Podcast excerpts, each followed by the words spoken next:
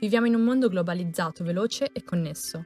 Un mondo nel quale se io vivo in una provincia della Cina centrale come Hubei, posso far arrivare in meno di un giorno alla mia porta di casa, provate a indovinare cosa, il parmigiano reggiano direttamente da Reggio Emilia.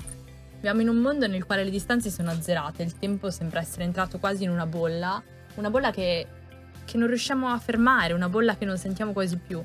La domanda che illustri filosofi, dottori, scienziati, sociologi si sono posti è se l'uomo e la sua composizione biologica si sia adattato a questo mondo così diverso da quello a cui erano abituati i nostri antenati e che è in continua evoluzione, il processo tecnologico prosegue. Ma e la natura? Beh, la natura delle cose resta invariata. Se si pensa come un virus, che era proprio del pipistrello, sia passato dal pipistrello al pangolino all'uomo e tutto questo sempre in un mercato della nostra provincia, la nostra provincia centrale di Ubei, stiamo parlando di Wuhan, per poi esplodere in una di quelle che conosciamo come una delle più grandi insomma, tragedie della storia umana, con ovviamente la conseguente recessione economica. Ma è possibile comprendere, ovviamente adesso, che forse qualcosa non va come dovrebbe. Il pangolino è un animale che vive nelle buche, nelle tane, insomma non è un animale che dovrebbe essere venduto, mangiato oppure addirittura trafficato illegalmente. Però ragazzi vi volevo porre alla vostra attenzione che ogni 5 minuti un pangolino viene tolto dal suo habitat naturale, viene catturato poi avviato verso quello che è il mercato nero, a causa delle sue squame di keratina che sono considerate preziosissime.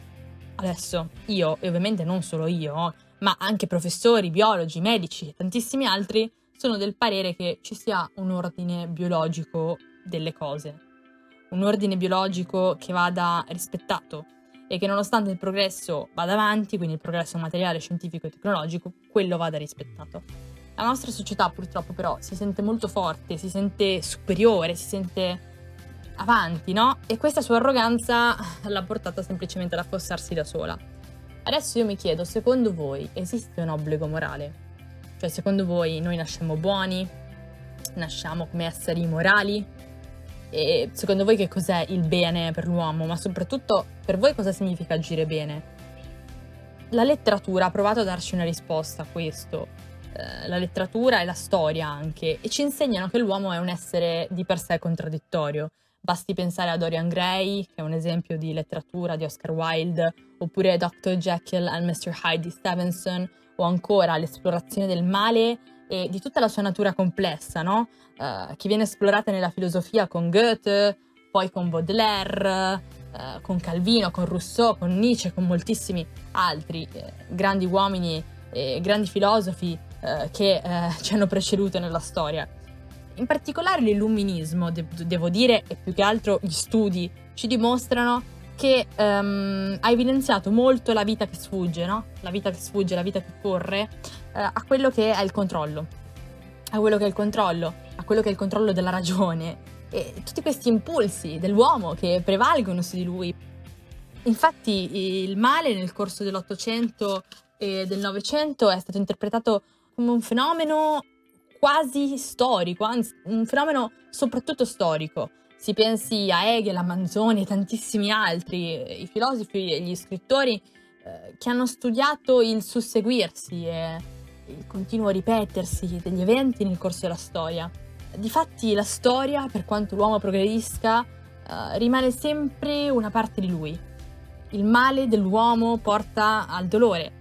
Però pensiamo al dolore, il dolore accomuna gli uomini, il male e il dolore sono due concetti universali, no? Cioè toccano tutti, toccano me, toccano mia zia, toccano mia nonna, to- toccano tutti, giusto?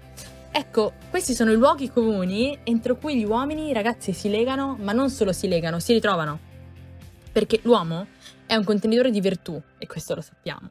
Così come un essere umano. Cosa vuol dire essere umani, ragazzi? Essere umani vuol dire sbagliare. Sbagliare perché errare è umano. E non ci sarebbe gusto a vivere se ciò non esistesse se l'errore, ragazzi, se l'errore non fosse concesso, ma che gusto ci sarebbe a vivere questa vita?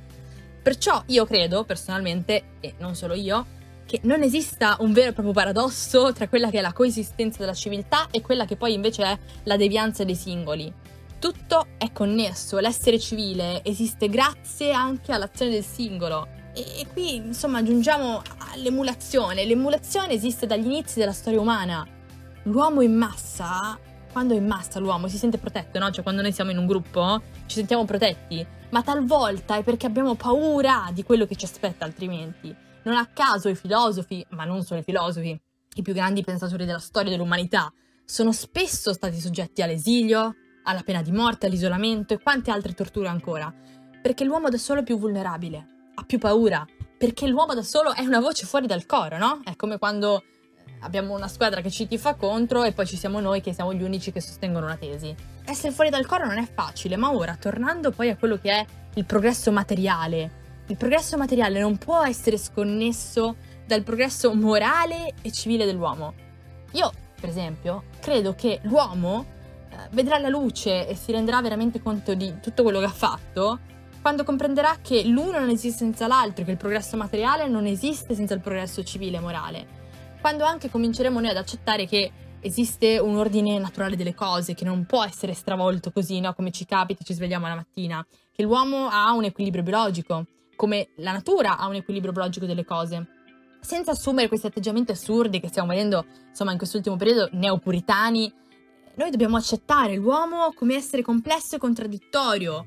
E allora, solo allora riusciremo a far coincidere quello che è il nostro essere, no? Quello che è il nostro modo di pensare con il nostro evolverci. E a me piace molto una frase che diceva Einstein, ossia che ognuno è un genio, ok? Ma se noi giudichiamo un pesce dalla sua abilità di arrampicarsi sugli alberi, cioè lui penserà tutta la vita che è stupida, no? Perché come fa un pesce arrampicarsi sugli alberi? Ecco, allora noi così dobbiamo pensare anche per la nostra società, cioè noi non possiamo pensare che la nostra società faccia qualcosa per la quale non è stata pensata, per la quale l'uomo non è stato pensato, dobbiamo accettare la natura dell'uomo, non dobbiamo stravolgerla e dobbiamo adattare quello che abbiamo costruito, ossia il nostro mondo tecnologico, alla sua natura. Cioè noi dobbiamo anche comprendere che non esiste una perfezione perché non siamo delle macchine. Eh, noi dobbiamo capire che quando la società si libererà da questi stereotipi, da questi pregiudizi no, che vogliono l'uomo in una certa maniera, solo allora noi magari ritorneremo ad essere umani. Quando ci libereremo di questo puritanesimo che è più nocivo che altro, quando la società apprenderà questo. E allora forse noi lì cominceremo a non vedere più bambini come il piccolo Yusuf che è affondato in mare per l'indifferenza collettiva di tutti. E forse non ci ammaleremo più di malattie generate da quella che è la nostra stessa arroganza, dal nostro desiderio di superiorità, su tutto e su tutti. Un nuovo mondo è possibile solo e solo se lavoreremo tutti quanti per ottenerlo.